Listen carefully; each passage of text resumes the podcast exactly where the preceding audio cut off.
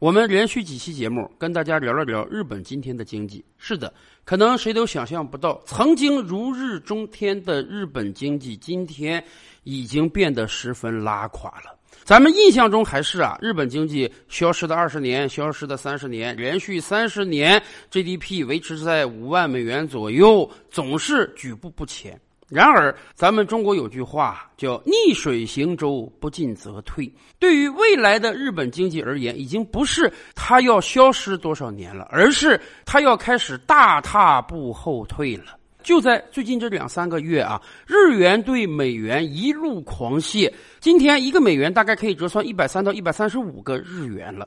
这使得以美元计价的日本 GDP 大幅度的下挫。现在日本的人均 GDP 恐怕已经没有韩国高了。而对于我们普通人而言，过往的二十年，我们真是切身感受到了日系商品的大退潮。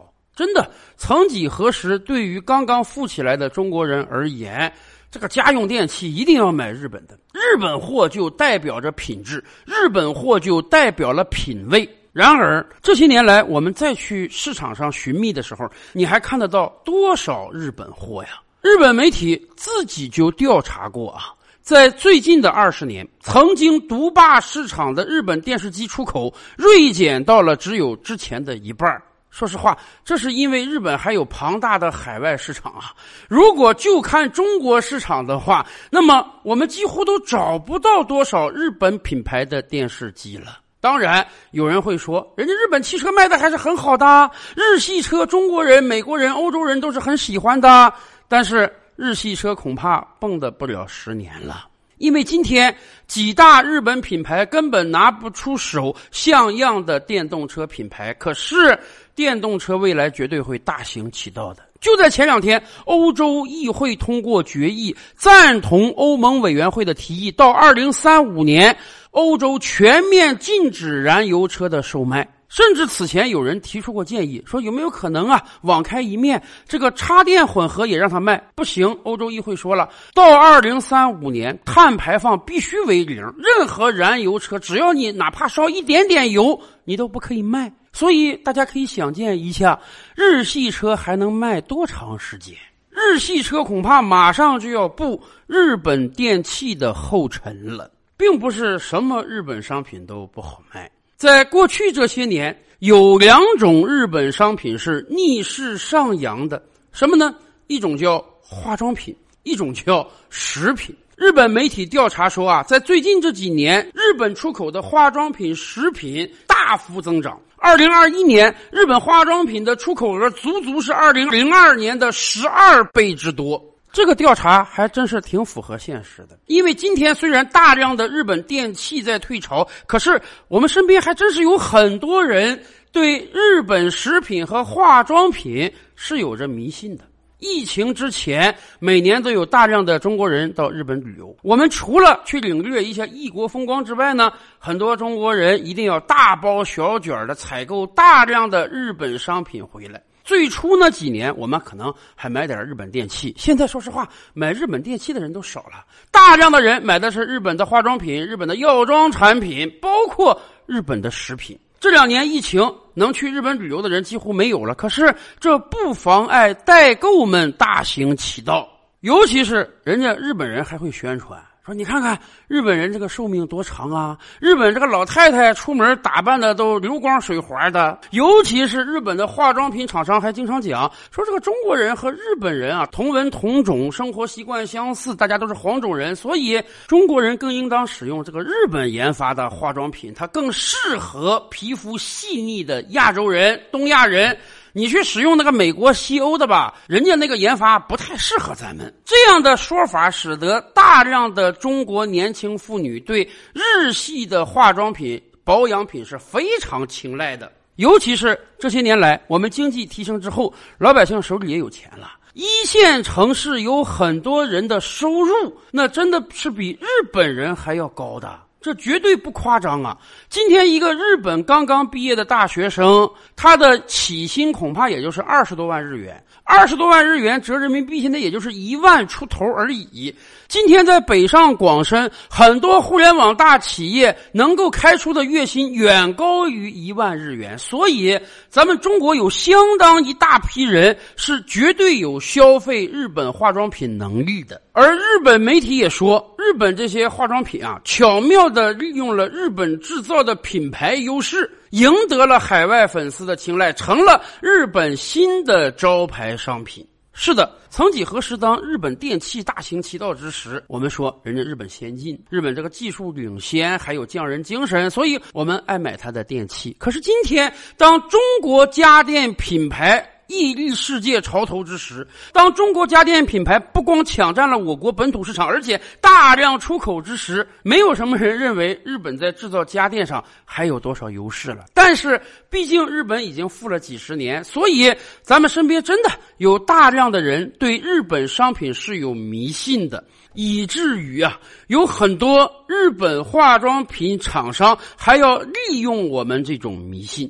以往日本厂商是特别愿意到海外设厂的，比如说你生产日本品牌的汽车，你可以到中国来建厂，生产出来的汽车呢，直接供应中国市场，省去了海运，而且当地生产、当地销售，这个成本也很低呀。然而，日本化妆品厂商不这样想，他们宁愿把生产厂呢放到日本本土，为什么？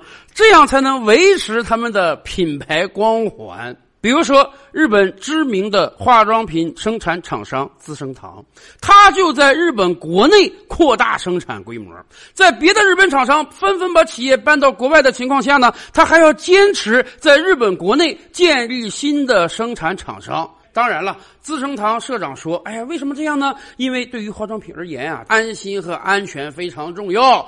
他似乎觉得这个化妆品只有在日本本土生产，才能保证它的品质。所以，资生堂这两年在九州岛的福冈新建了工厂，而且在福冈生产的化妆品主要要供应中国大陆市场。难道中国人连化妆品都生产不好吗？”我们可以生产全球最先进的汽车，我们可以生产全球最先进的手机。当然了，我们还有大飞机，还有航母，还有核潜艇。